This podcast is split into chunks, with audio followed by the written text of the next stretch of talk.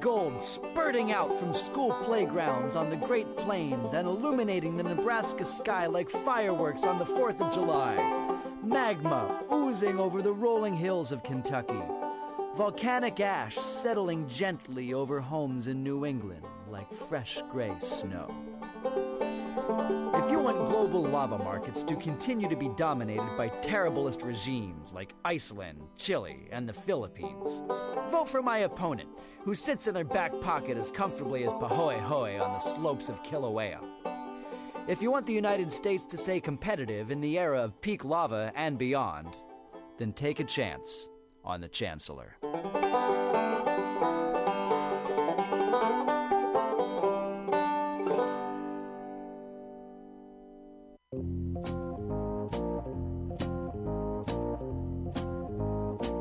Are you looking for local handcrafted leather goods? Look no further than Skin on Skins, a local mission a leather working shop. All original pieces handcrafted for you jackets, belts, purses, jewelry, everything made out of leather. You need your bicycle seat fixed. You want it in cool leather? Under can do it. You have a motorcycle that you want to fit out with side bags and cool stuff? Talk to Under. Go to skinonskins.com. That's S K I N O N S K I N S.com. You just went to Folsom Street Fair and you don't have enough leather? Go see Under. Everything is handcrafted and understated quality. Fine leather, handcrafted goods for all of your needs. He also does fixes. Maybe you love that jacket. He'll put the zipper back in. Talk to Under at skinonskins.com at 20th and Mission. Check him out at skinonskins.com.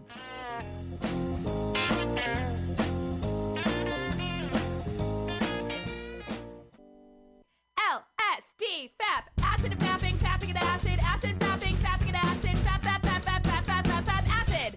Thank you. That song is called Acid and Fapping. What is flat black plastic? What could it be? It's exactly what you think it is flat black plastic. Vinyl, records, round, played, mixed. All for you every Saturday from noon to 2 by Scotto Walker. Amazing artist, music DJ, vinyl enthusiast. That is flat black plastic.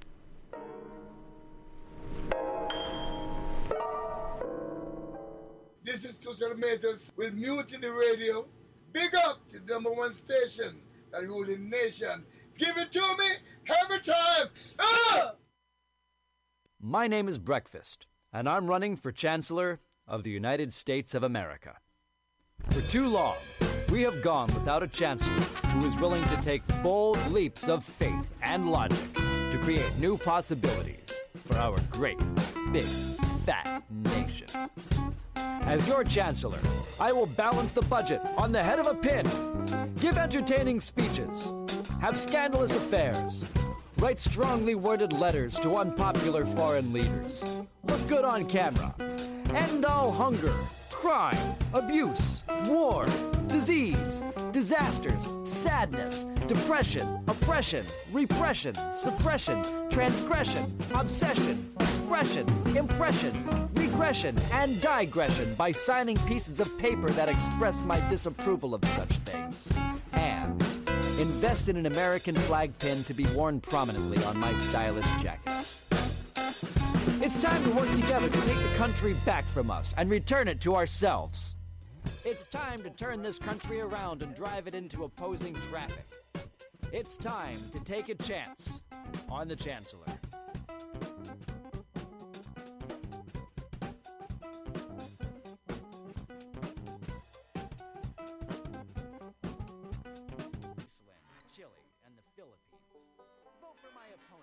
Who sits in their back pocket as comfortably as Pahoe Hoe on the slopes of Kilauea. If you want the United States to take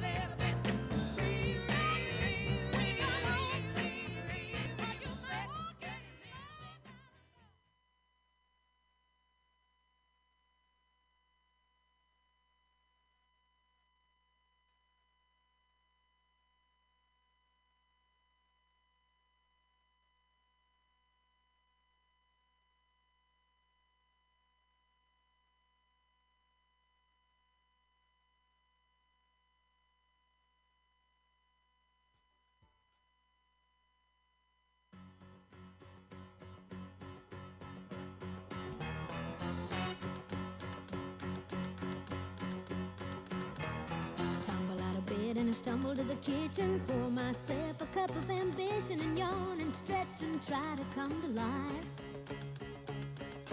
Jump in the shower and the blood starts pumping. Out on the streets, the traffic starts jumping with folks like me on the job from nine to five. Working nine to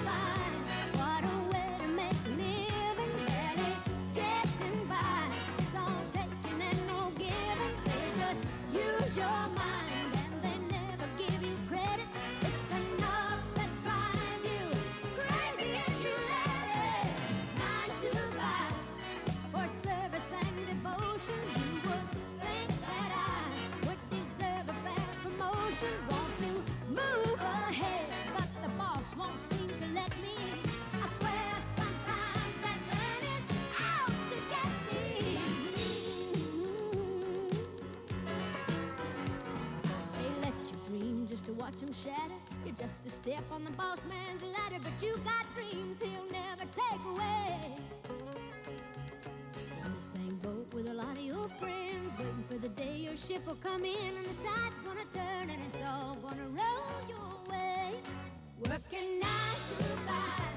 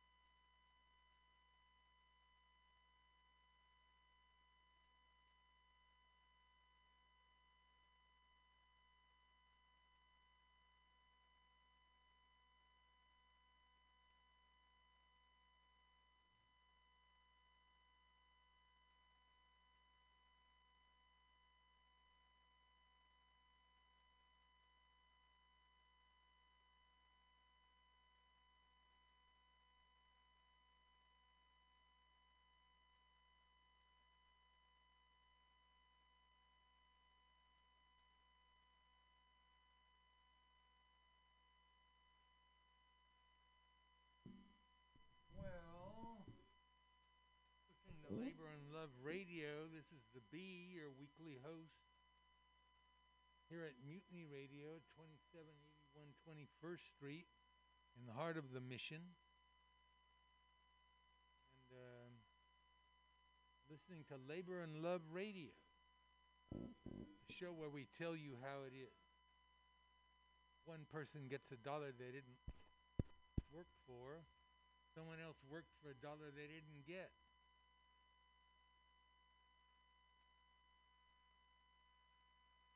See what's going on. Side are you?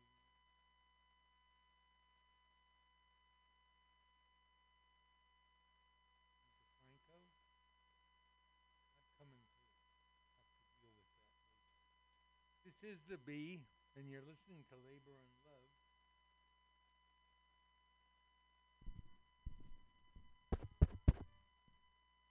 Labor and Love Radio, where we tell you how it is. If one person gets a dollar they didn't work for, someone else worked for a dollar they didn't get. You don't have a seat at the table, the negotiating table, that is, where you work. You're on the menu. And never, but never let anyone into your heart who is not a friend of labor. It's only a waste of time. Every week we come to you with labor opinion, labor news, interviews with our campus correspondents, labor history, you name it. It's all about working people and their movements. Okay, well, let's play some uh, jazz here for a little bit while I get my uh, chops down, my my engineering chops. Billie Holiday. Wake up, slow down before you crash and break your heart. Gullible clown, you fool, you're headed in the wrong direction. Can't you see the ahead? The farther you travel, the harder to unravel the web. He spins around you. Turn back while there's time. Can't you see the danger sign? Soft shoulders surround you. Smooth road, clear night. Oh, lucky me that suddenly I saw the light. I'm turning back away from all this trouble. Smooth road, smooth road, no detour ahead. The farther you travel, the harder to unravel the web. He spins around you. Turn back while there's time. Can't you see the danger sign? Soft shoulders surround you. Smooth road, clear night. Oh, lucky me that suddenly I saw the light. I'm turning back away from all this trouble. Smooth road, smooth road, no detour ahead, no detour.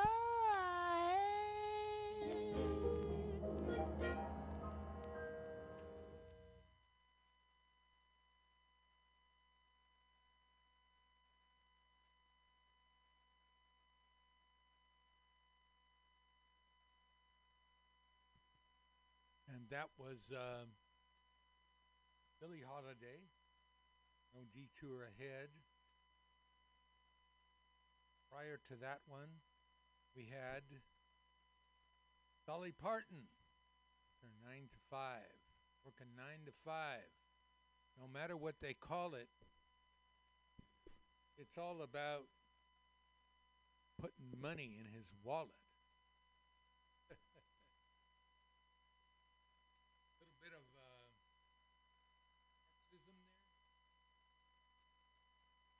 A little bit of Marxism there. little bit of Marxism there.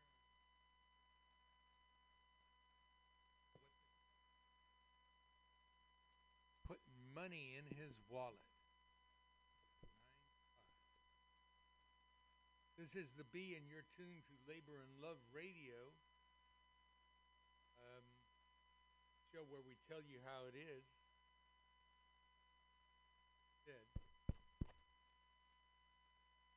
As we said, um,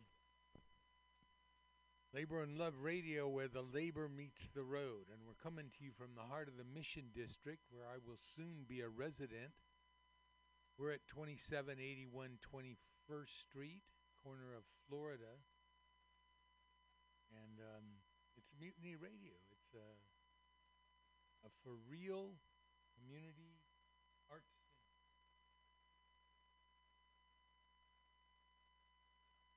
We've got video, we've got comedy, we've got radio, we've got art installations, we've got a beautiful set of uh, motorcycle on the wall at this time. Every month or so we change. And we've got comedy Friday nights, outdoor comedy here at Mutiny Radio. Come on down and join. We'll be here with our uh, station manager, Pam Benjamin, running the show. Come down and find your voice at Mutiny Radio.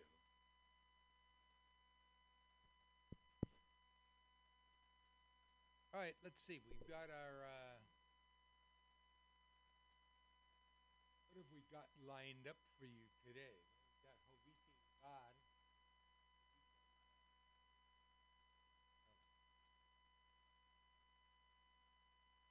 Got Radio Labor coming right up. Got Labor History in two minutes.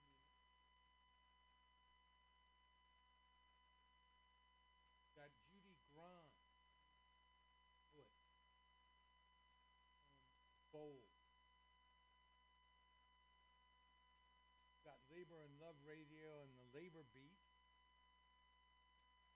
Got a feature about the huge, huge union election taking place in Bessemer, Alabama. As workers there in an Amazon, in an Amazon factory of all places, are looking to form a union. I have to see how that works. Labor 411 will tell you uh, what brands to enjoy. You're watching March Madness. What's happening to Kristi Noem? we're talking about women, women's history. Kristi Noem is a Republican governor of South Dakota who says and does all the right things to uh, please the Trump wing of the party. And uh, sort of backing away from committing to a ban on transgender sports. About that. That whole issue is uh, being discussed now. But right now, let's listen to Radio Labor. Radio Labor is our worldwide radio news. Solidarity News on Radio Labour. This is a Radio Labor World Report recorded on Friday, March 26, 2021. I'm Mark Boulanger. In a report this week, 350 unionists at the UN Status of Women Conference.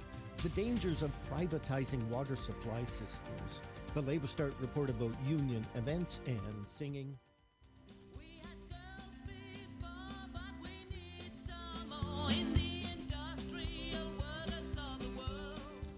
This is Radio Labor. More than 350 unionists have been attending the United Nations online conference on the status of women. It is the 65th meeting of the UN's Commission on the Status of Women, known by its acronym CSW. The Unionists' approach to the issues raised at the conference has been coordinated by the global unions and the International Trade Union Confederation. The ITUC is the body which represents national union centers such as the Ghana Trades Union Congress at the world level. I talked to Marieke Koning about CSW 65. Ms. Koning is a policy advisor in the ITUC's Equality Department. I asked her to describe some of the major issues that the unionists attending the online conference have been most concerned about. Our key concerns are actually concentrated on the following areas. The global picture for women's labor force participation remained already stalled. Uh, for instance, women's labor force participation is at 30%. Women are overrepresented in informal, precarious, and vulnerable employment. There's a gender pay gap of 20%, a gender gap in social protection, and actually the COVID-19 pandemic further exposed and deepened these inequalities. For instance, we've seen an increase in domestic violence and in gender-based violence in the world of work, including across frontline workers and essential workers. We're seeing disproportionate job loss for women. And we, of course, saw that while the health and care sector workforce existing of 70% of women were actually uh, with a very little protection and low remuneration, are very essential in keeping our societies going. So these all these issues were concentrated in a number of asks around a new social contract, which means gender responsive to the COVID-19 pandemic and other forms of crisis. We want to see jobs, we want to see equal participation for women through investments in quality public care services, and creation of millions of decent care jobs. We want to see labor rights for women, so a guarantee uh, of labor protection floor, fundamental rights, and minimum living wages. We want to see universal social protection. We want an end to exploitation and discrimination, and inequality, and of course, we want to see the wide ratification of ILO Convention 190 on um, violence and harassment in the world of work. You can find more information about the conference on the status of women on the ITUC website at ituc-csi.org.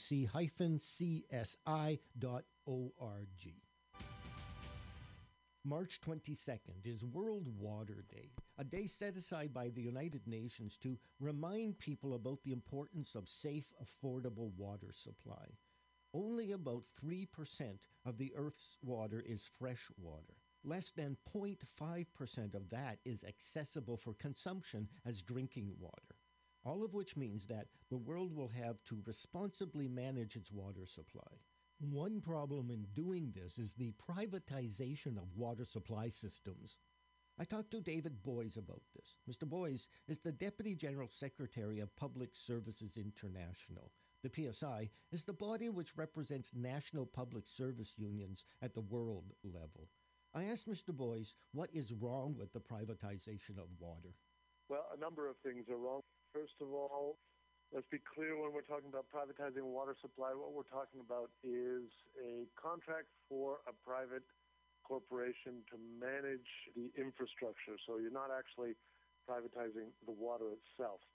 Typically, what happens is the privateers come in after the infrastructure has been built and then they figure out how to manage it in order to maximize their profits. Problems are when you're trying to maximize your profits, you're cutting every input you can. And for water supply, which is basically drinking water and, and household water, there's only three inputs.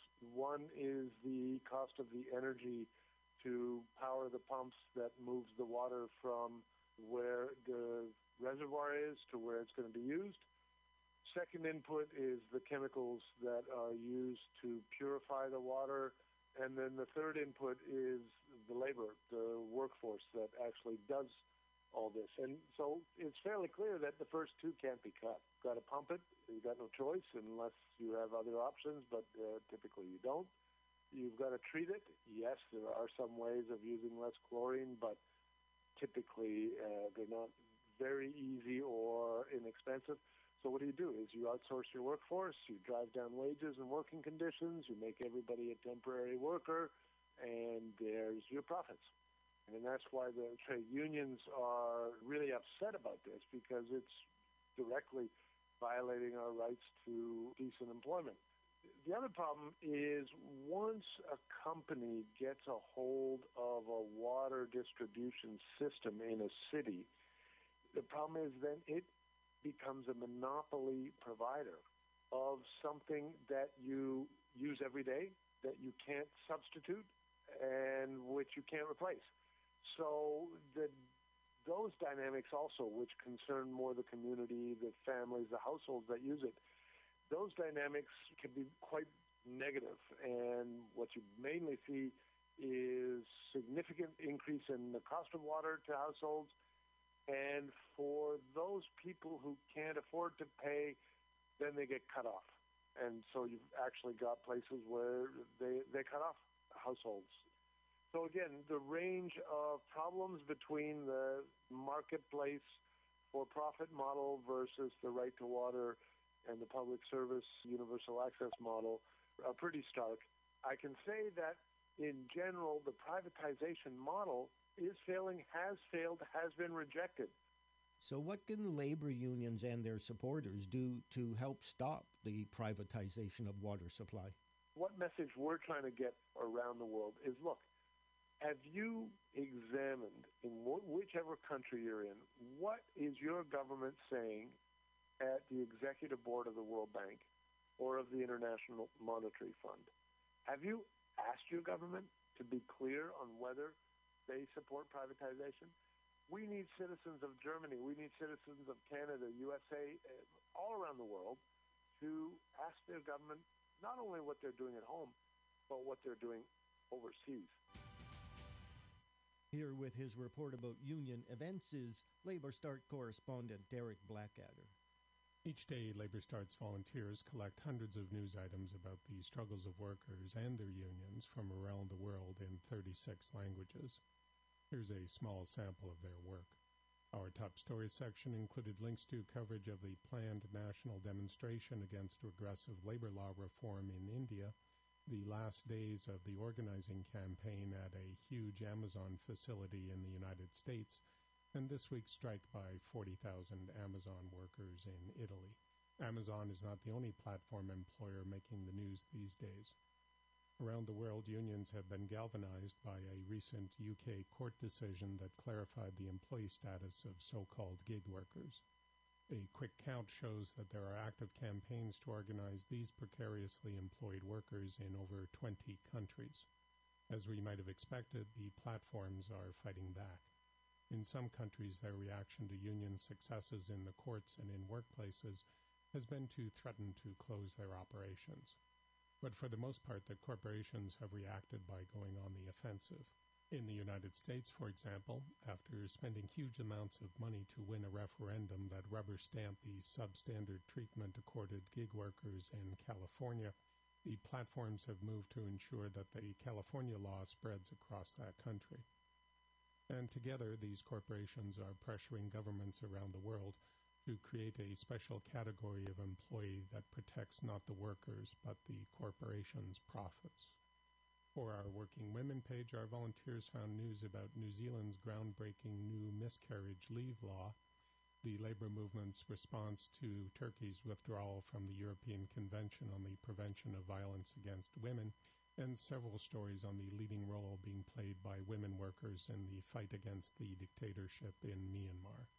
The free health and safety newswire we offer in cooperation with Hazards magazine carried stories about a safety strike by cleaners in the United States after 26 of their coworkers died of COVID-19, the horrendous conditions aboard a Qatari-owned ship impounded in Australia, and the fight by military medical workers in South Africa to get access to vaccines. Our photo of the week is of workers protesting at a garment factory in Thailand. Their employer has shut down without paying them their legal entitlements and has disappeared. This pattern is one that has been repeated endlessly around the world as employers use the confusion created by the pandemic to shut factories and offices and reopen them elsewhere under a different name while pocketing money owed to workers. Current campaigns that we are running at the request of unions around the world include an urgent appeal for online solidarity with trade unionists in Pakistan, Israel, Europe, Kazakhstan, Jordan, Ukraine, India, and Albania. Look for details of these campaigns on our website. This is Derek Blackadder from LabourStart reporting for Radio Labor. Now here is Union Nation with She's a Rebel Girl.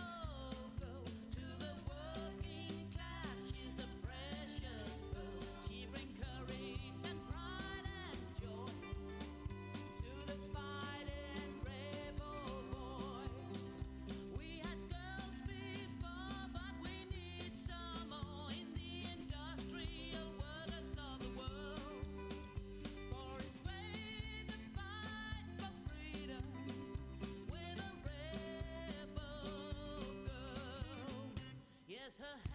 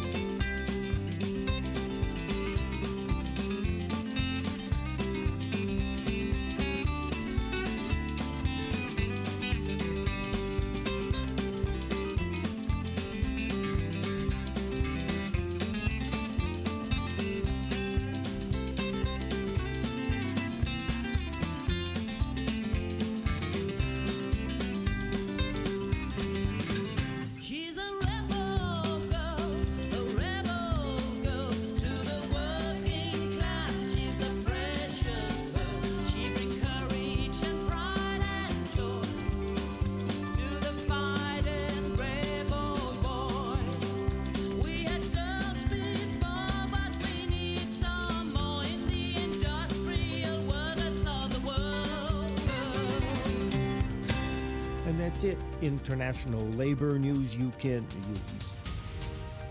Thank you for listening. And remember, it's all about global solidarity.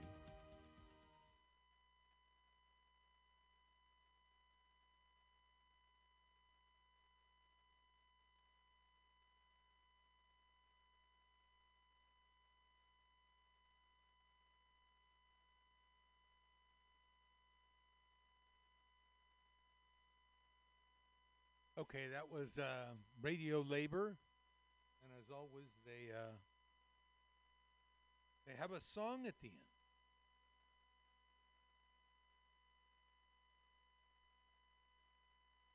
They have a song at the end by um, union group or a singer who allied with union groups, and they were singing that one about the rebel girl. And the original rebel girl was was uh, an organizer for the IWW, and uh, the song was written by Joe Hill, famous Union troubadour. And was written in honor of the rebel girls. Girls this week. Rebel girls Aquan Makareth. Labor cards number 25. Aquan was born in 1916 and um, her parents arrived in the Hawaiian Islands during the early 1900s to work on the sugar.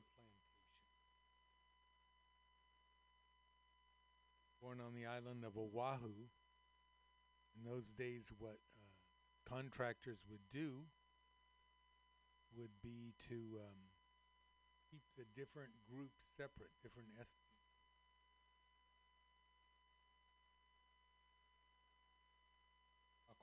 worked on pineapple plantations in the Hawaiian Islands. He joined the Longshore Worker International Longshore Workers Union. A bid to organize all the workers in the island. Now, the ILWU in Hawaii had a unique uh, strategy. Instead of just having a bunch of white guys be the leaders and tell everybody else what to do. The ILWU very deliberately wanted to make sure that all ethnic groups were represented in their campaigns. People like Aquan Makareth became leaders of the ILWU.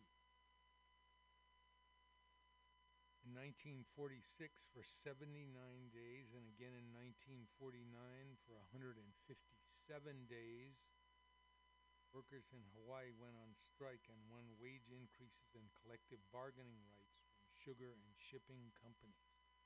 A big component of that organization, that specific organization, was the hotel workers. Hawaii is, of course, is a tourist economy. So besides the sugar and, pl- and pineapple plantation workers, there there were there are hotel workers, cook, clean, bring you drinks. ILWU assured that all ethnicities, Japanese, Chinese, Filipino, and Native Hawaiian, were included and represented in the ILWU Rebel Girl. Rebel Girl, May Chen. May Chen, born in 1948. Saying goes. When fire singes the skin of women workers, they rise up like tigers.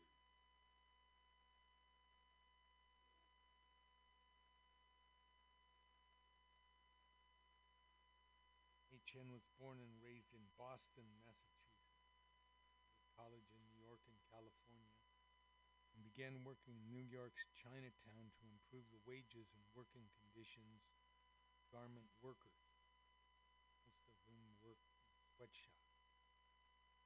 In 1982, Chen and other international ladies garment workers union leaders organized a massive demonstration of 20,000 Asian women workers and days and work.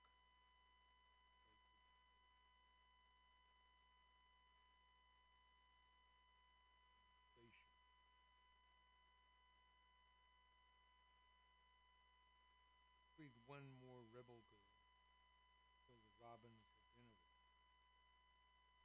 1887. Born Taba Itel Abinova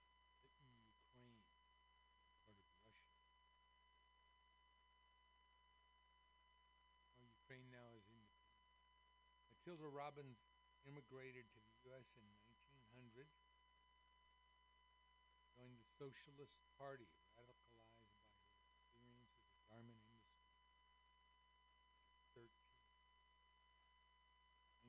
1912, the Industrial Workers of the World sent her to textile mills in Little Falls, New York. The following year, she was briefly jailed in Detroit as a wobbly organizer the first auto industry strike. Single mother by choice, she found employment as a social worker in Los Angeles, where she remained. Fully committed to personal autonomy, economic justice, and social equality. Died in Oakland, birthday A rebel girl. All right.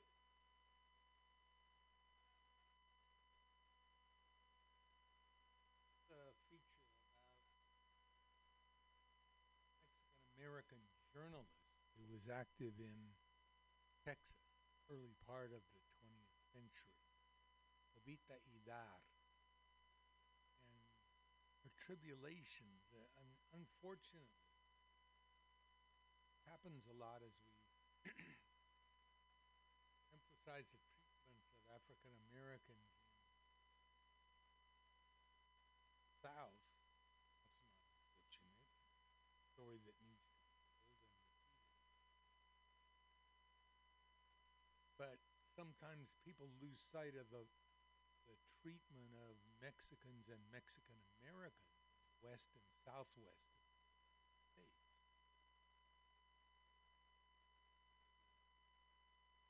Not one or the other. Okay, the enemy's the same. White supremacy, white racism.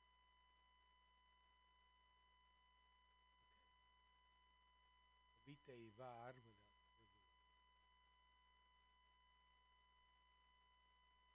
further She saw no conflict between being a journalist and an educator and a feminist.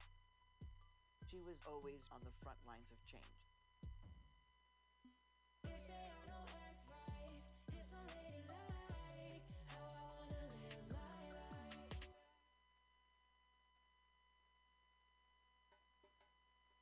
Nineteen fourteen, Laredo, Texas. 29 year old journalist Jovita Idar worked for the Spanish language newspaper El Progreso when it published an editorial criticizing U.S. military intervention in the Mexican Revolution. And for that, the Texas governor ordered the Texas Rangers to destroy El Progreso. They were a police force meant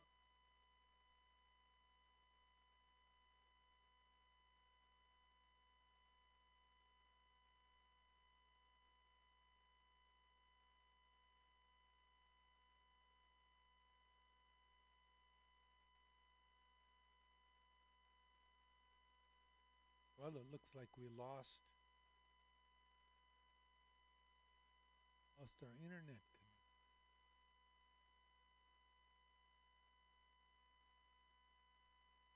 Um, story is about Jovita Idar. It's a part of a part of a uh, series called Unladylike talking about women who in movement white supremacy.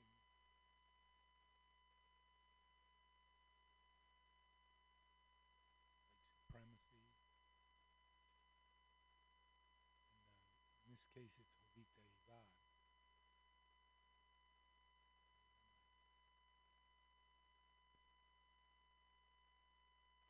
I want to take a look at a book called Labor Heroine. This is a book by a woman named Joyce Maupin. Ancient book, as far as I'm concerned. Came through it, getting ready to move. Came came to it. It's a, a book that I bought at a bookstore in Berkeley. I've got a list of women organized. Elizabeth Gurley Flynn, among others, Mother Jones Rose Schneiderman, labor cause. Read this one about Clara Lemlich. Clara Lemlich, teenage leader of the.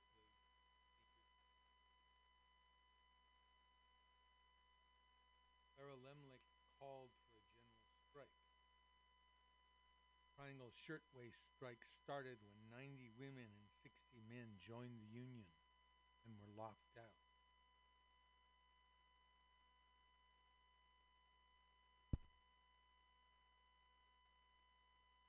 Men lost heart, but the women continued picketing. After three weeks of arrests and abuse from company guards, they appealed to the Women's Trade Union League for help. The league was organized to prevent to promote trade unions among women, and its membership included some women who were wealthy and socially prominent. Joined the Triangle picket line and made the mistake arresting Mary Dreier, president of the policeman who freed her. "Didn't you tell me you was a rich lady?" The story made headlines. The press carried all the details about the discharge of women of union workers, the arrest and insulting treatment of women strikers. Other workers in the industry were aroused and demanded an extension of the strike. All shirtwaist stopped. Shirtwaist shops. November 22nd, 19, 1909, a mass meeting was held at Cooper Union. After long hours of speeches, a young woman described as a wisp of a girl, still in her teens, stood up and Grumbling, the chairman decided she had a right. I am a working girl, Clara Lemlich, one of those on strike against intolerable conditions. Tired of listening to speakers who talk in general terms. They're here for decide whether we shall or shall not strike. I offer a resolution that a general strike be declared now. Chairman, carried away by the outburst, cried, You mean faith? Will you take the old Jewish oath?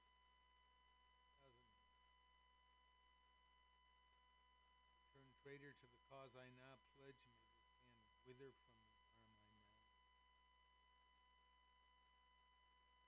Day women poured out of every waist making factory in New York and Brooklyn, filling the narrow east side streets, crowding the headquarters at Clinton Street, overflowing into 24 smaller halls. Onlookers said it was like a mighty army rising in the night. 30,000 unorganized workers answered the call. Strike began. Every shop in New York was open. It ended after 13 weeks. 312 shops. Most remarkable aspect of the strike was the unyielding and uncompromising temper. Assaulted by strike breakers, beaten by the police, 600 women were arrested. As as they got out of the workhouse,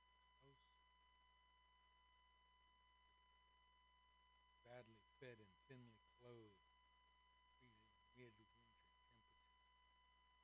Many refused the meager strike benefits, insisting that the money go to men. Helen Marot of the Women's Trade Union League said, the same temper displayed in the shirtwaist strike is found in other strikes of women, until we now have a trade union truism. Women.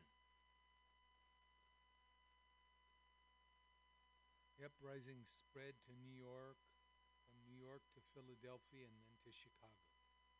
As many as a hundred thousand garment workers strike at one.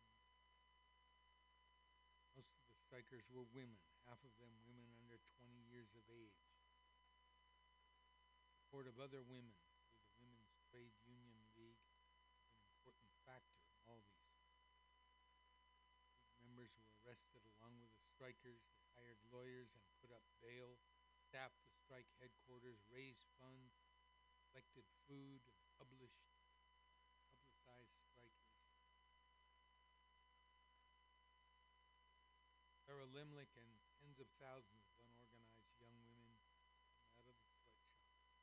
Historic battles the great garment. These were the first victories women workers. Better conditions and a union contract without only nominal leadership of their union. Still true today.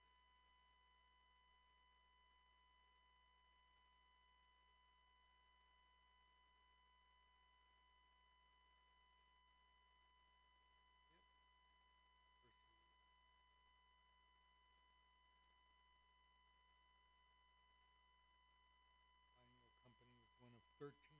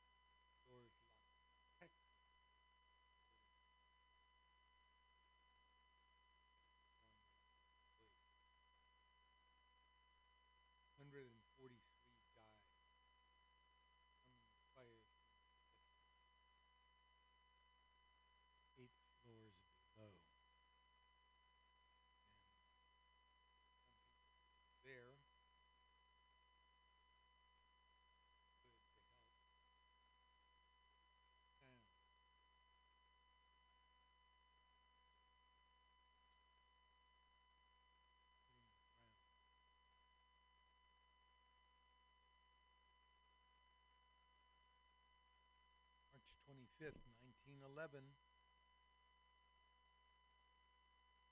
110th anniversary.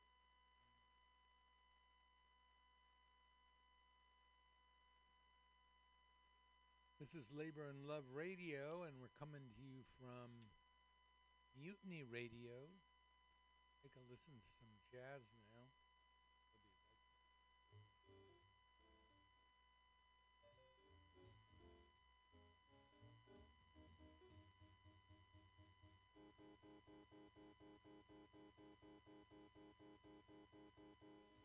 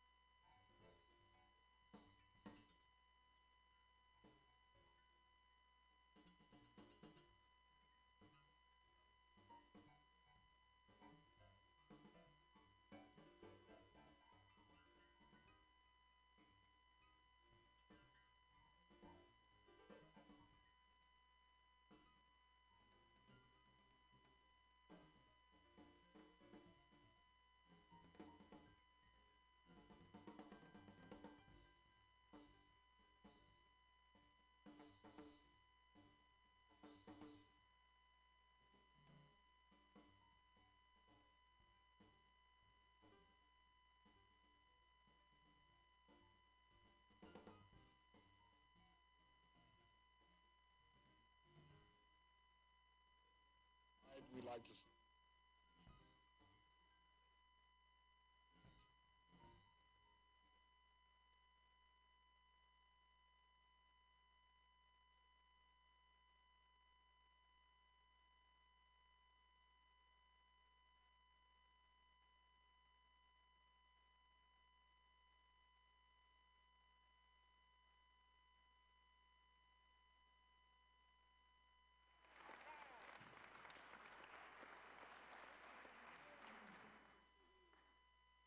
first condition of being worthy of help from others for an individual, race, or nation to do something for itself. I consider the fight for the black masses to be the greatest service that I can render to my people, and the fight alone is my complete compensation. My name is A. Philip Randolph. The A stands for Asa. I was born April 15, 1889, in Crescent City, Florida. I am the youngest of two sons, and both my mother and father were the descendants of slaves. I began my political career in the socialist politics of the 1920s Harlem Renaissance. I have long fought for equal opportunity for black workers and for economic progress for all workers through trade unions, regardless of race, color, nationality, sex, or political or religious beliefs. Not everyone agreed with the vision of racial progress through militant struggles for economic independence. In the tough stages of organizing the first march on Washington to integrate the country's defense industries in 1941, for instance,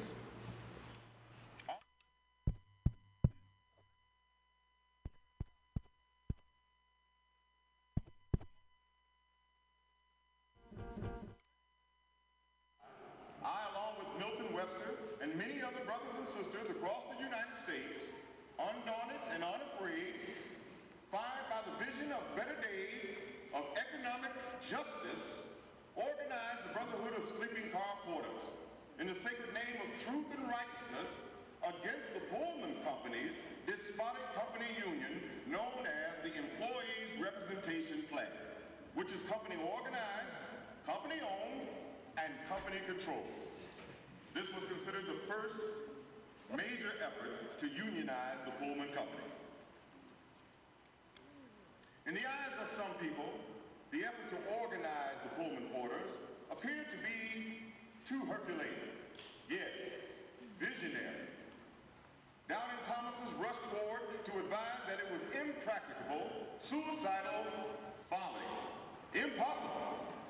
But our answer? We have organized. Yes, we have organized over 7,000 strong men in the Pullman service running on the road, built, supported, and maintained the organization, and made it possible for the Brotherhood to present the Porter's case, despite the unlawful intimidation practiced by the company upon the Porters to compel them, the Porters, to act against their own interests. The Porters are standing strong, and in, from meetings from coast to coast have resolutely signified their desire to push forward with their fight to secure labor rights, better working conditions, and manhood rights. Mm-hmm. Our goal is victory. We will win victory. The Pullman Company may delay us, but they cannot defeat us. Ours will be a victory for solidarity, a victory for truth, a victory for justice, a victory for courage, a victory for manhood, a victory for righteousness, a victory for the race. If white men have to organize to get more wages, then surely race men will have to organize to get more wages and better working conditions. Out of the miserable depths of indescribable economic wage pauperism, the Brotherhood of Pullman Porters, the Brotherhood of Sleeping Car Porters is steadily raising the Pullman porters and maids to a high plane of challenging and commanding power. The Brotherhood came with a definite industrial plan to provide succor and solace to the distracted, disheartened, disorganized, and despairing porter. We struggled with the company for 12 long years. The Pullman Company was the most powerful business organization in the country, and it viciously resisted every effort to unionize. We had many setbacks, but the Brotherhood prevailed. The Brotherhood's courageous battles won the admiration of many labor and liberal leaders. President Franklin D. Roosevelt's New Deal guaranteed workers the right to organize and required corporations to negotiate with unions.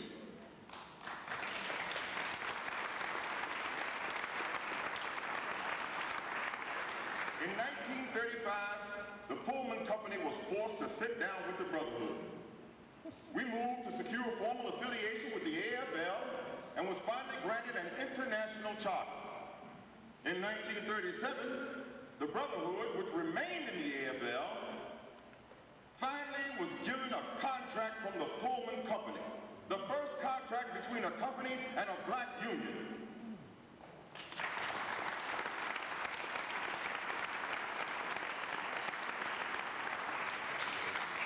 1937 was the end of one struggle and the beginning of many others.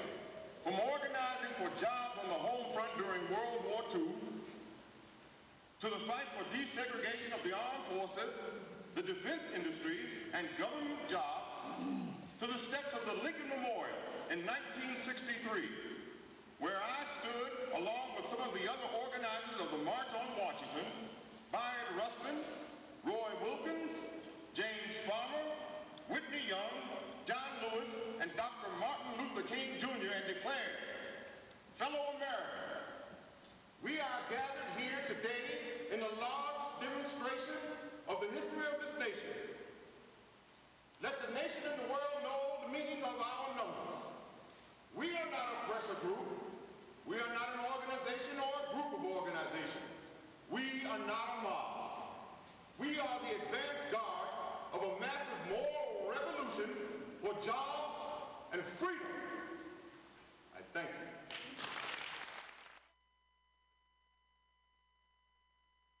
And uh, that was um, A. Philip Randolph um, giving sort of a history of the organization of the first uh, all black union under the AFL CIO, the Brotherhood of Sleeping Car Porters. We're still trying to get uh, Jovita Idar back, but um, not having much luck. Okay.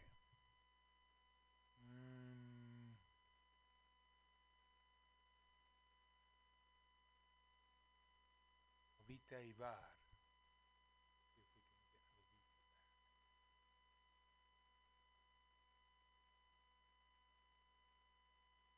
Oh, not having any luck with Jovita Idar. Okay.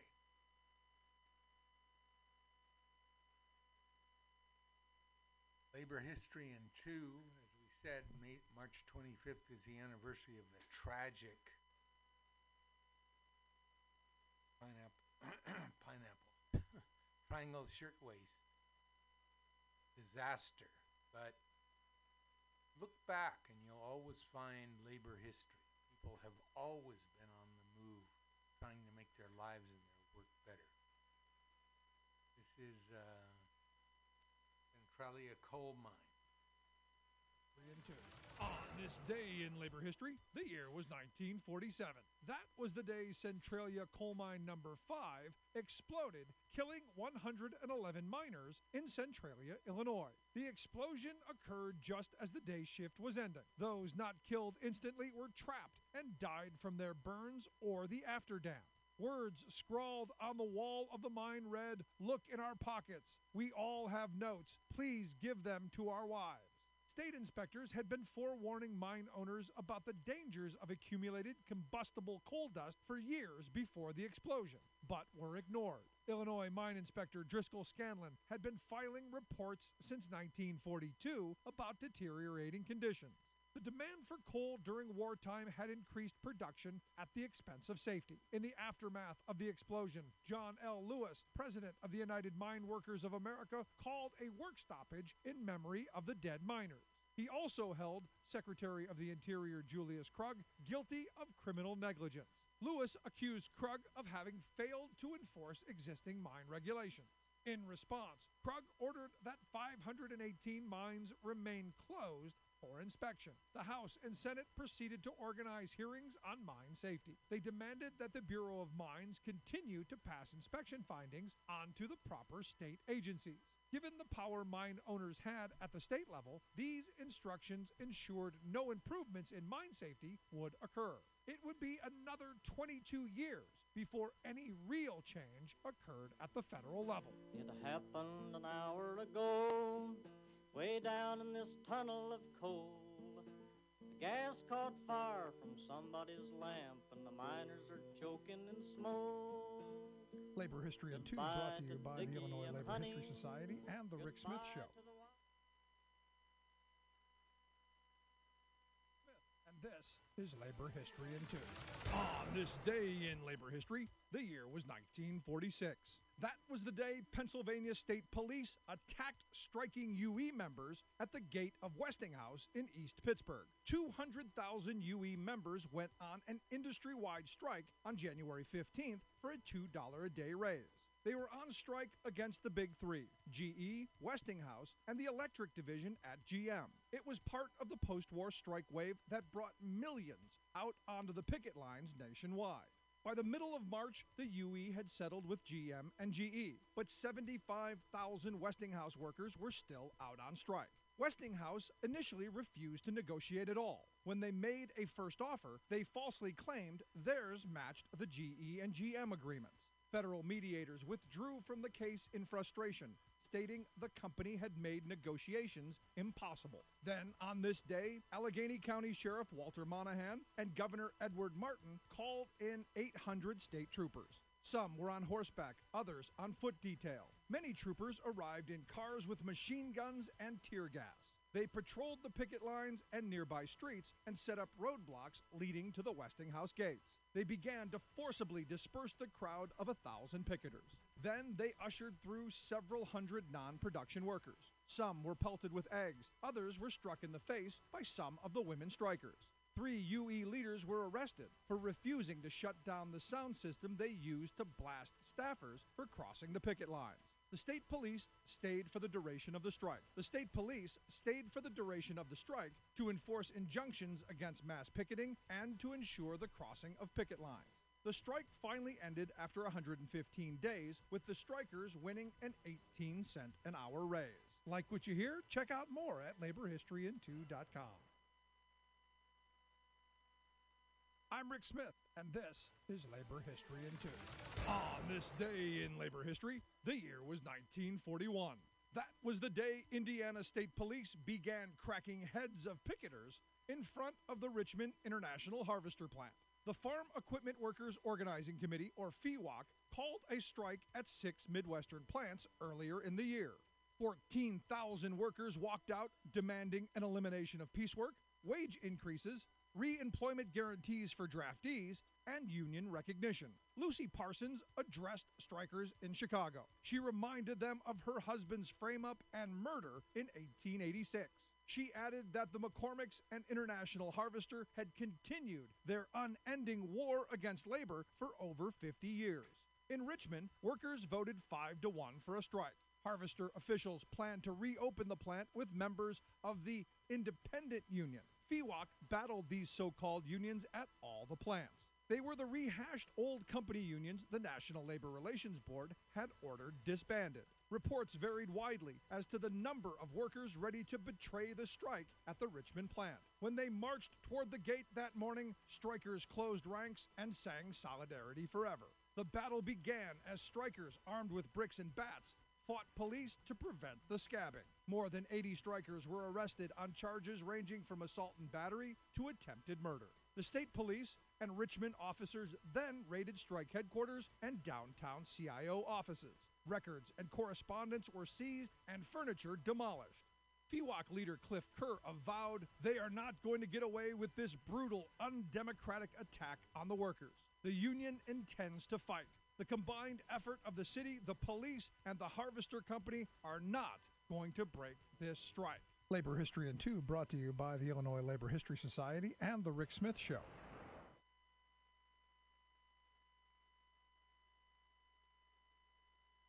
Okay, we want to shift gears now.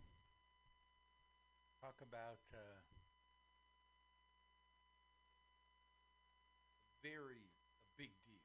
Okay, workers in Bessemer, Alabama, the heart of the South, which has been historically, at least recently historically, a bad place, not a good place for to the extent that governors and senators put themselves into union busting, come out. Governor of Tennessee, I believe, said that if a plant went union, that uh, the state would take away all the tax advantages given to Volkswagen come to Tennessee. Let's read this short article. It's on Labor Notes. Bessemer, Alabama, on a chilly March day. Early morning rush at a gas station recalls the bustling scenes of workers anywhere as Amazon employees shuffle into a convenience store. Coffee and cigarettes. But look closer.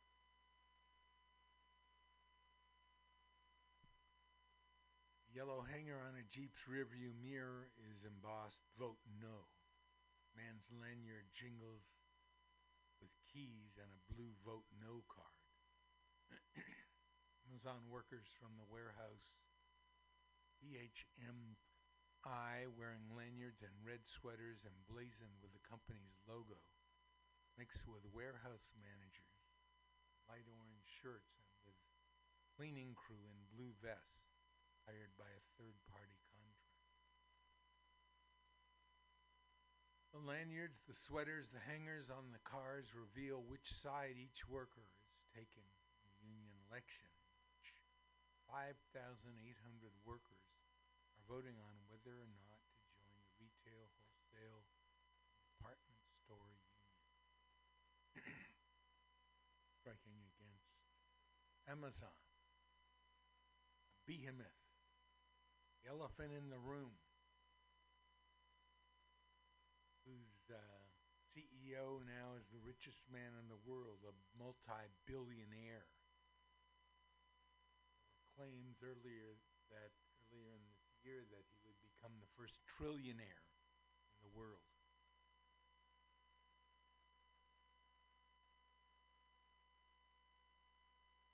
The vote will run through March 29th. which is uh, Monday,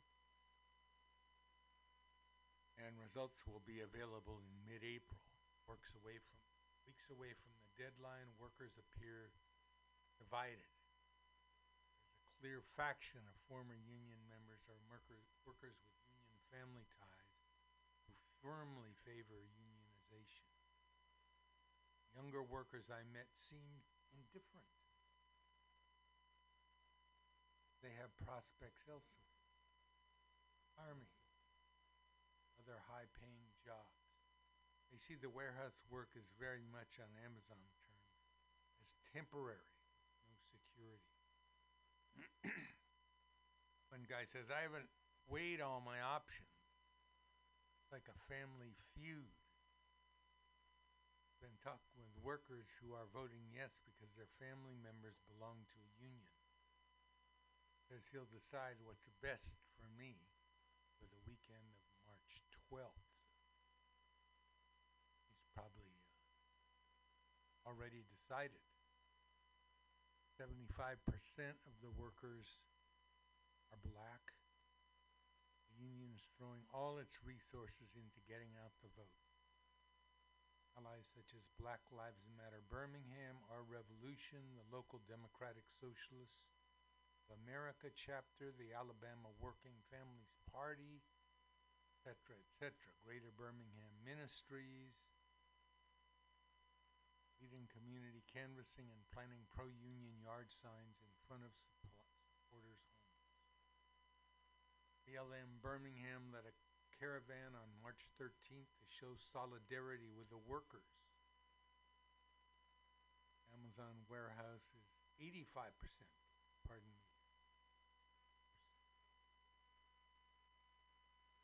Amazon has been touting a $15 an hou- an hour starting wage and its health benefits in its campaign against the union. At the kickoff rally for the caravan, Jennifer Bates, Amazon worker and former union member, said, You just offered us a wheelbarrow and called it a car. Everything looks good on paper. Once you go inside, the reality. Bessemer is 20 minutes outside of Birmingham. 27,000 people live there. The national uh, attention it's getting, international attention, reflects the high stakes. If the workers win, it will be the first time anyone has unionized Amazon factory in the U.S.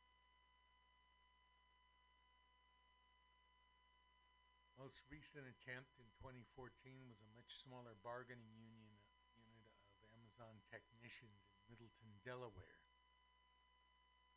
Vote was 21 no, 6 yes. Like it always does, Amazon is trying to clobber the union campaign Companies deploying the kinds of tactics described in Martin J. Levitt's book, Confessions of a Union Buster. Campaign against the union is an assault on individuals and a war on truth. The only way to bust the union is to lie, distort, manipulate, threaten, always attack. Amazon has told workers that if they sign union cards, they would automatically have to pay dues. Alabama is a right to work state where workers can free ride while still receiving union representation. The Company has set up a website do it wi- without dues.com to spread lies like these. The Company has busters get union avoidance consultants make $10,000 a day to rout the union effort. Voted no, but now I'm undecided. A worker named Sarah Scroggin told me. I kind of regret it. It's all right because there are other people who cover me. Joe Biden, president, there should be no intimidation, no coercion, no threats, no anti union propaganda. No supervisor should confront employees about their union preferences. Biden is also supporting the Protecting the Right to Organize PRO Act, which passed the House in March. Its fate is in the Senate, and it depends on whether the Democrats get rid of the filibuster.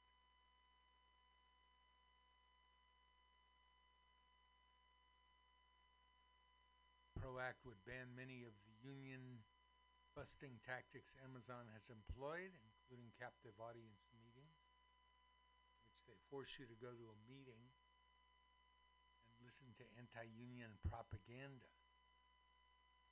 promote favorite, favorable conditions for organizing. For instance, if workers get a majority sign union authorization cards but lost the election, union could be certified anyway. Employer's unfair labor practices might have swung outcome. Win or lose, organizing drive in Alabama has provided inspiration for workers across the country.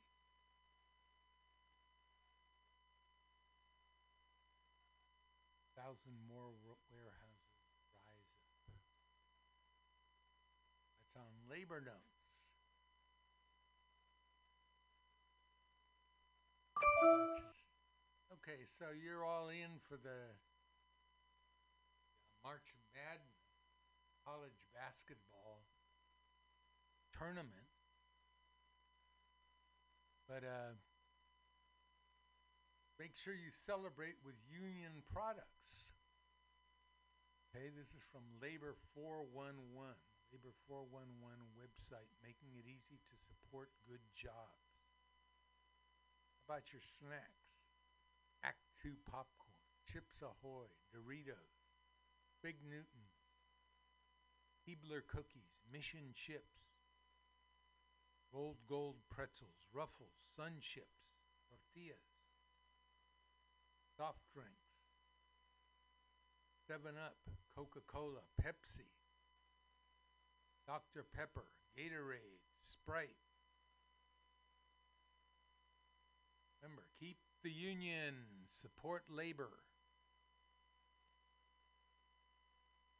See if we can get some music on.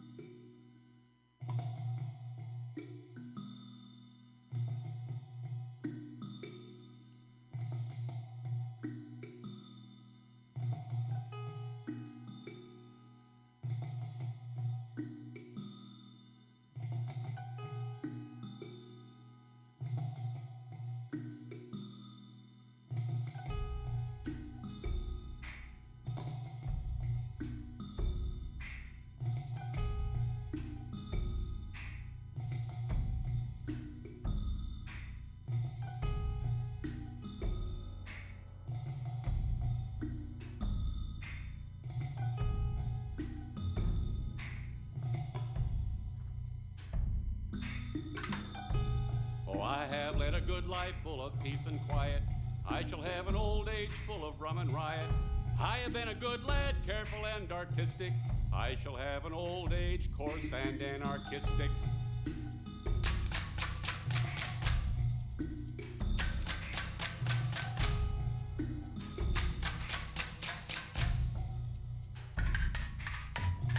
Once I paid my taxes and followed every rule. Banker, boss, and bureaucrat thought me a willing tool.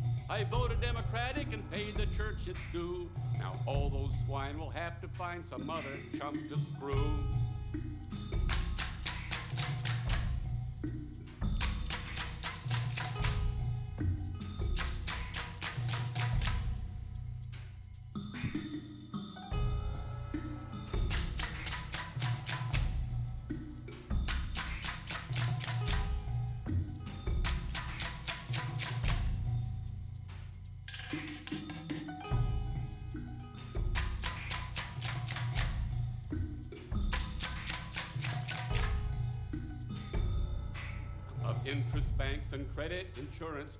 And rent, of lawyers, agents, generals, and clerics I repent.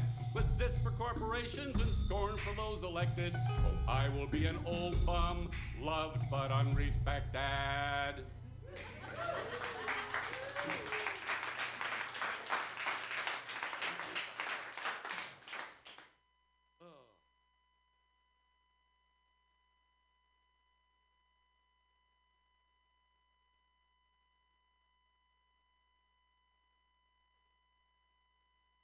Was Utah Phillips singing Stupid Song. Talking about how he lived his life and always voted Democratic and did all the right things.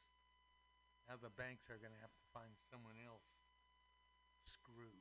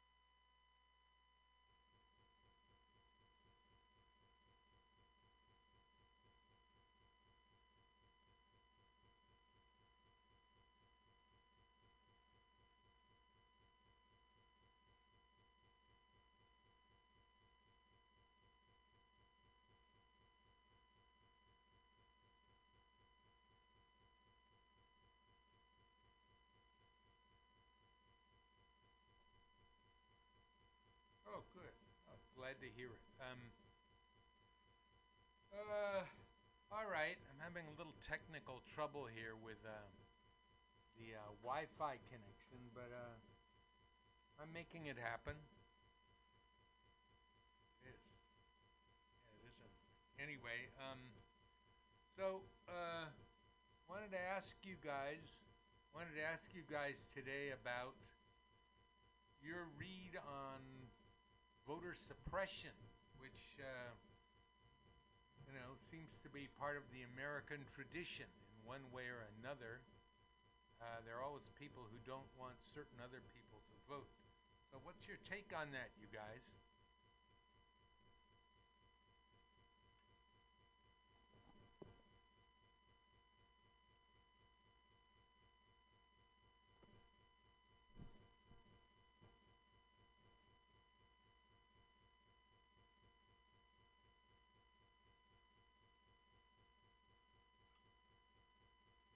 um, which is pretty selfish. It's the hidden history of foreign voting in America, and this is, you know,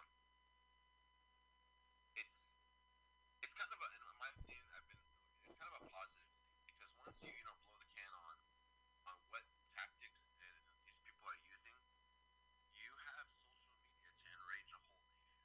You know what I mean? To Uh-huh. get everybody on their toes, everybody on their feet, be like, no, no, no, no, no, this isn't gonna happen. And the people you have doing the voter suppression are a little less savvy than everybody else. You know, they don't they don't sort of know that like social media. Yeah, when it comes to social media, when it comes to society, like you know, they've been in the game for too long. They haven't had their eyes open, so they don't know that they they're losing they're losing power. And so when they use sloppy tactics to do to do criminal things like voter suppression, they're probably not the best criminals to do it anymore. And so I think the people will catch up. I think the people won't cut them any slack. And I think that they're just shooting themselves in the foot. If they want, if what they want is to make America more of a KKK state, then they're shooting themselves in the foot. Yeah, I I read an article that um, kind of agrees with what you just said, and it used the example of Virginia, which for a very long time was always a solid red state dominated by white supremacists.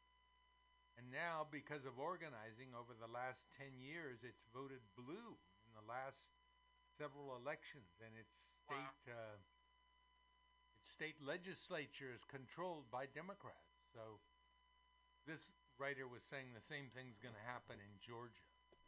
Yeah.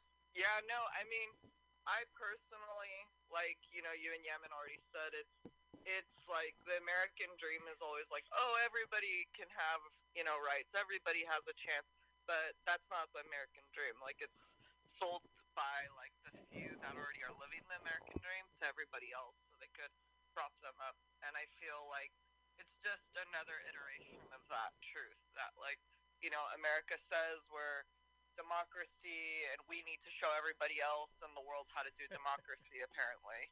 But we can't even do it here. And i think that i don't know. I mean you know i went to sojourn and we learned a lot about like voter suppression Yeah. and how young people you know really were just so inspirational and brave and amazing and they tried to change it in the south and mississippi so i think that you know, like I think now young people the same. Like we don't, you know, young people don't like injustice, and they don't like all these things because they're not part of the world yet. So, like Yemen said, I mean, hopefully social media, you know, takes it. These guys look so old and just tired, and it's like I read on you know, that this voter suppression law is sort of like what Trump wanted. Yeah. Um, that Trump wanted this when he was having his tantrum with the Georgia governor or whatever. That so like they're kind of changing things up so that next time if someone like Trump runs, they'll win in that state. I guess. Right. Yeah, I think that's the point. I mean, the guy who was in charge of the of watching the election was a Republican, and he said there was no there was no fraud at all. Yeah. And that's fr- Trump got on the phone with him and read him the riot act. He says, "I'm sure."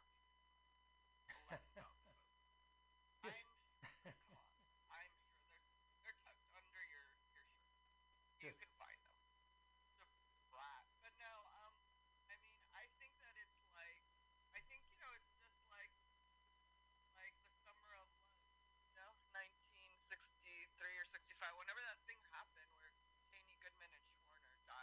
Yeah. And it's like that, kind of like that's how it's the same feeling, you know, the same violence, the same whatever. And I read about the like the law they're trying to pass that, you know, they want to close polling places around five.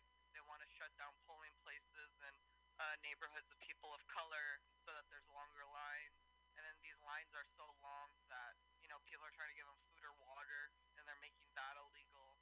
I know. They're making voter registration illegal. I don't know. I worked for voter registration in the Bay Area for the Democratic Party, and like I worked really hard to um, register a lot of Latino voters. Yeah. And they all said the same thing. Like a lot of them, many people, it was their first time voting, and it was just because like I spoke Spanish and I was at an event like they were at. You know what I mean? And it, it was because we were coming to them. We were trying to outreach to them. But like a lot of people of color, like even if they're legal here and everything's fine, they're working taxpayers. A lot of them don't want to vote just because it's like, what's the point? You know, they don't even feel like they have a part of the American experience or dream. They don't own any of it. Right. Right. It's not for them. Um, Yeah. in uh, in Georgia, one of the things that they targeted was that on on Sundays, on you know, when people would get together at church and sit through the service and worship and everything, and then they would have cars taking them to their voting places. Souls to the polls, right? yeah. So, uh, White, of course, a white uh, Georgia legislator got up and he said, "Well, we think it's better for people to be in church on Sunday, you know, instead of." Uh, That's so the other one, the other one I said was uh, was an African guy who was I don't know if he was head of state, probably head of state in some African nation, and he said he would send uh, observers to observe the U.S. elections and make sure they were they were fair. Yeah, right. Because the U.S. sends everybody to every other country to make sure they're doing a good job. Right, we That's decide. funny. Yeah, and then they arrested that elected representative in the state capitol. Did you see that? Yeah, yeah. They, they, yeah, that was really.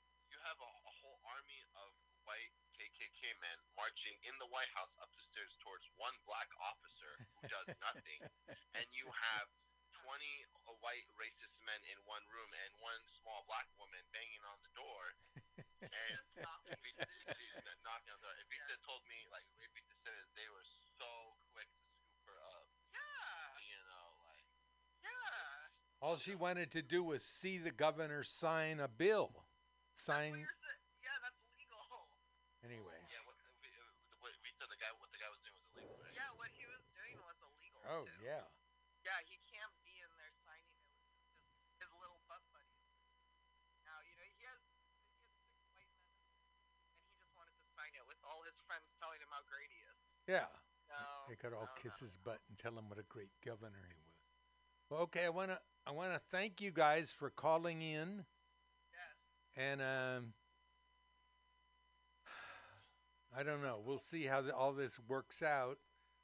The Democrats have a bill in uh, in Congress, a voting rights bill. We'll see how it, that fares. Looks like th- they're not going to be able to do much unless they get rid of the uh, the uh, filibuster. But anyway, I heard that's what Mitch McConnell was harping on about. yeah, Mitch McConnell loves the filibuster because it means he can stop anything that he wants. Exactly, and he could take. I think it's time for the Democrats to do anything and everything that they can to change the law. I agree with you. be- I be to force absolutely people to- agree. Yeah, like if they don't do that, then they're the culprits. That's that's my opinion. If you're in office and you don't change it and you don't apply think tanks to to look 100 years in the future, 20 years in the future, and be like, how are the Republicans going to try and get us this time? And let's set it up now. You have everything now. If they they don't do it, then the Democrats are one in, are, are in the same bed. This is their chance, right? This is their big chance. Well, Biden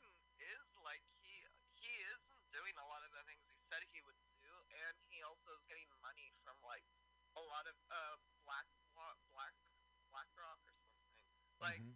so, yeah. I mean, gotta be careful. Same shit, new package. Yeah. But yeah. Okay, guys. Sorry, one more question. Uh, Yeah. d- uh, Bill. Bill. Did you hear? um, did you hear anything about the Amazon union thing? Did they end up voting? I had a uh, uh, feature on that today. The votes, they're going to be voting through March 29th, which I think is Monday. And then it'll take them a couple weeks to count the votes. So by the middle of April, it'll be decided. Okay, great. Thank you for that. Okay. I'll talk to you later today. Thank you, Vita, and thank you, Yemen. Have a good day. Thanks Okay. for having us. Bye bye. Okay, so that was our uh, campus correspondent calling us from UC Davis with a students' point of view on uh, important labor based issues. Of course, the issues are labor based. This is all about power for working people. Of course, it's Black Lives Matter based. 85% of the workers in Bessemer are black. Of course, it's a racial labor issue. Anyway, I'd like to play some music, but I'm having trouble here.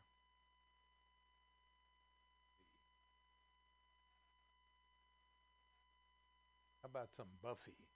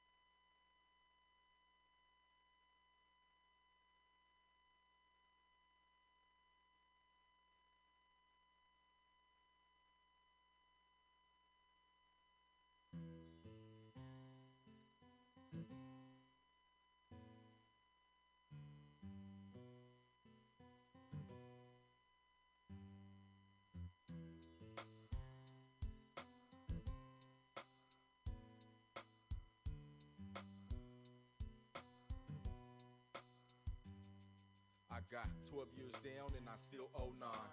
Pops getting old, so now I'm doing double time. Prison life got changed, so my tears, yet I still cry. Concerned convicts look at me and they all sympathize. I'm trying to conceal and contain when I'm feeling inside. Recognize the consequences of how I'm living my life.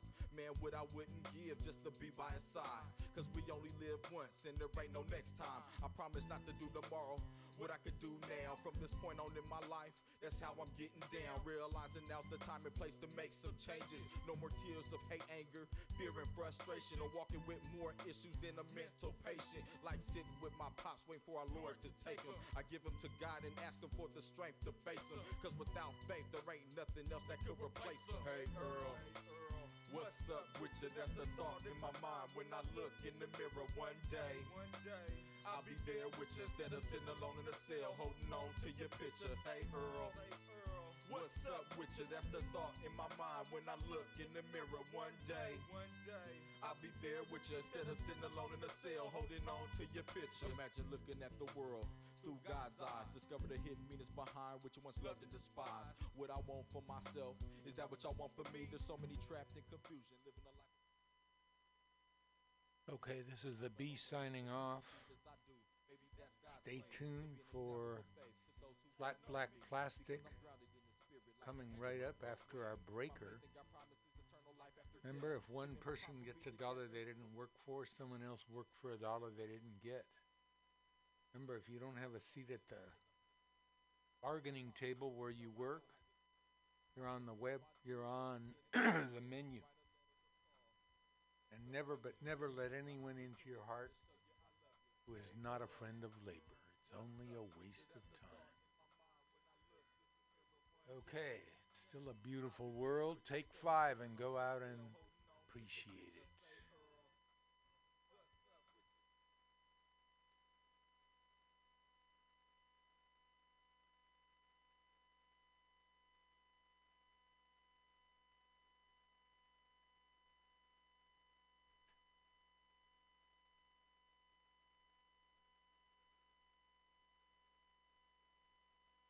Of swimming through a sea of podcasts? Are ye on a raft without a paddle? Well, gather around me, sea dogs, and get aboard me pirate ship as we set sail for the seas of mutinyradio.fm. From there, you can captain your own pirate ship as you sail through over 44 different shows for all of your listening pleasures. They've got live comedy to small business advice, LGBTQ friendly to sports, vinyl to gutter punk. MutinyRadio.fm has the best programming the internet ocean has to offer you. I bet my peg leg on it, or I ain't scurvy shit faced McRat.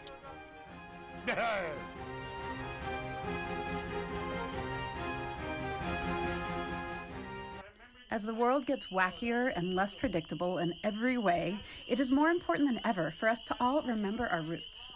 We wouldn't be here today if our ancestors hadn't had the capacity and the skills to take care of themselves and their communities using the resources in the natural world around them and their own two hands.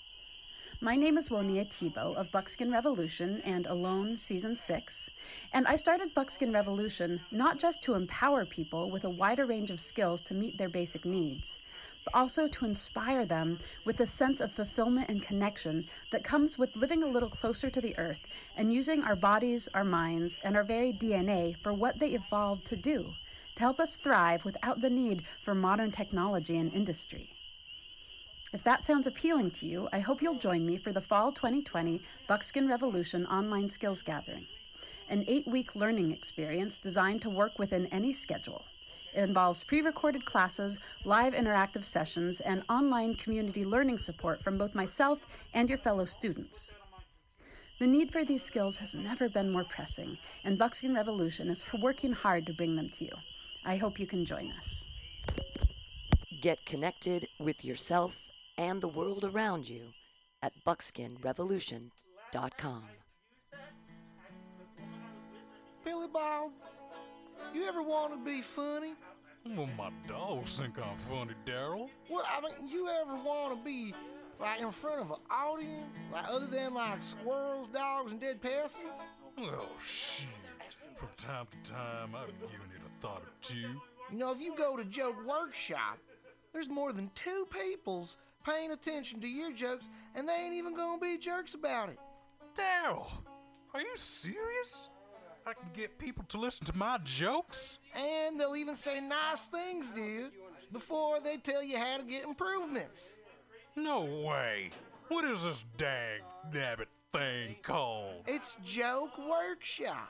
Joke Workshop? Yep, every Monday, 6 to 8 p.m. on the Mutant Radius. So you're saying I could tell my jokes every Monday from 6 to 8? That's what I'm saying. It's the Joke Workshop Mondays, 6 to 8 p.m.s at the Mutant Radius. Yahoo!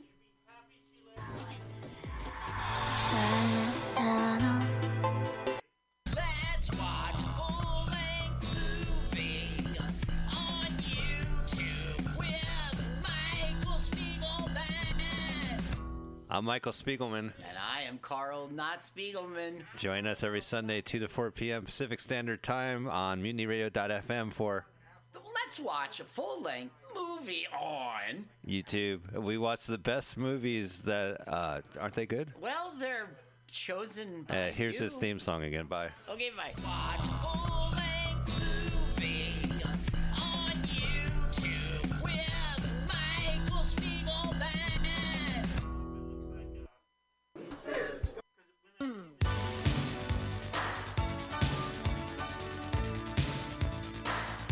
San Francisco, what are you doing this week? Come join Mutiny Radio Presents for four different comedy shows supporting local businesses in the Mission District and beyond. On Sunday, join us in the Tenderloin at Resolute Wine Bar, 678 Geary for Barrel of Laughs at Resolute, an amazing comedy show with the best wines curated by Resolute.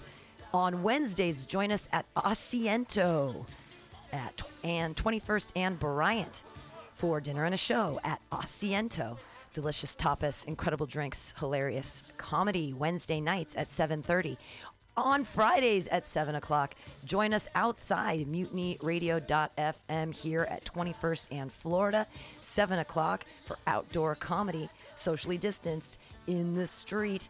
And Saturdays, join us at Atlas Cafe SF at 20th and Alabama for Titans of Comedy. Every Saturday at 2 o'clock. Hey, keep supporting local businesses and comedy here in San Francisco with your friends at Mutiny Radio. St. Valentine's Day Mascara, streaming live on Facebook, Sunday, February 14th, 11 a.m. An international affair hosted by Ms. Noir. Crave a caramel cupcake? Are you longing for some lecherous wines? Is it seduction from a sultry song that you're seeking? Or would you rather be ravished by rhythm and drive? Care to venture a little voyeuristic versification with this lyrical libertine? Fountain thoughts between you an allegorical adultery. Why not slake your literary a personal one-on-one? St. Valentine's Day Mascara. St. Valentine's Day Mascara. St. Valentine's Day Mascara. 14th of February 2021. 11 a.m. PST, Facebook Live. A date for everyone, hosted by Ms. Noir. The Ministry of Lava manages our national lava resources to ensure that we will always have a steady supply of lava to operate the nation's active volcanoes, which in turn power our cities and methamphetamine labs. As a matter of national security, we need to reduce our dependence on foreign lava, which means an expansion of domestic lava drilling. As your Chancellor, I will build lava wells all over the country, as well as secure access to more lava fields by invading Hawaii. Imagine orange gold spurting out from school playgrounds on the Great Plains and illuminating the Nebraska sky like fireworks on the 4th of July. Magma oozing over the rolling hills of Kentucky. Volcanic ash settling gently over homes in New England. Fresh gray snow. If you want global lava markets to continue to be dominated by terriblest regimes like Iceland, Chile and the Philippines. Vote for my opponent, who sits in their back pocket as comfortably as Pahoehoe on the slopes of Kilauea. If you want the United States to stay competitive in the era of peak lava and beyond, then take a chance on the Chancellor.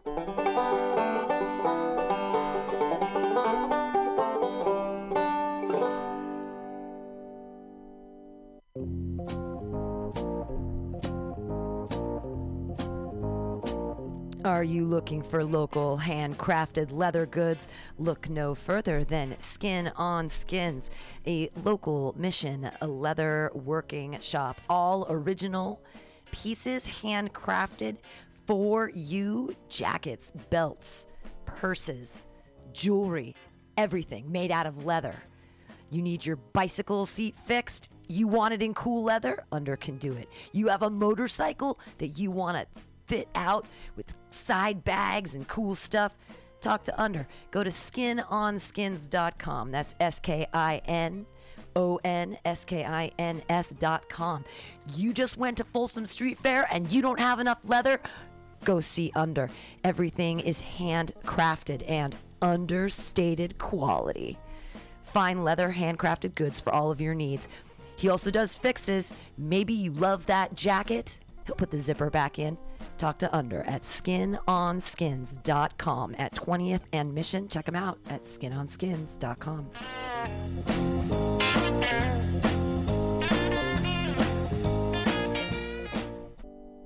L S D FAP acid and fapping, fapping and acid, acid and fapping, fapping and acid, fap fap fap fap fap fap fap fap acid.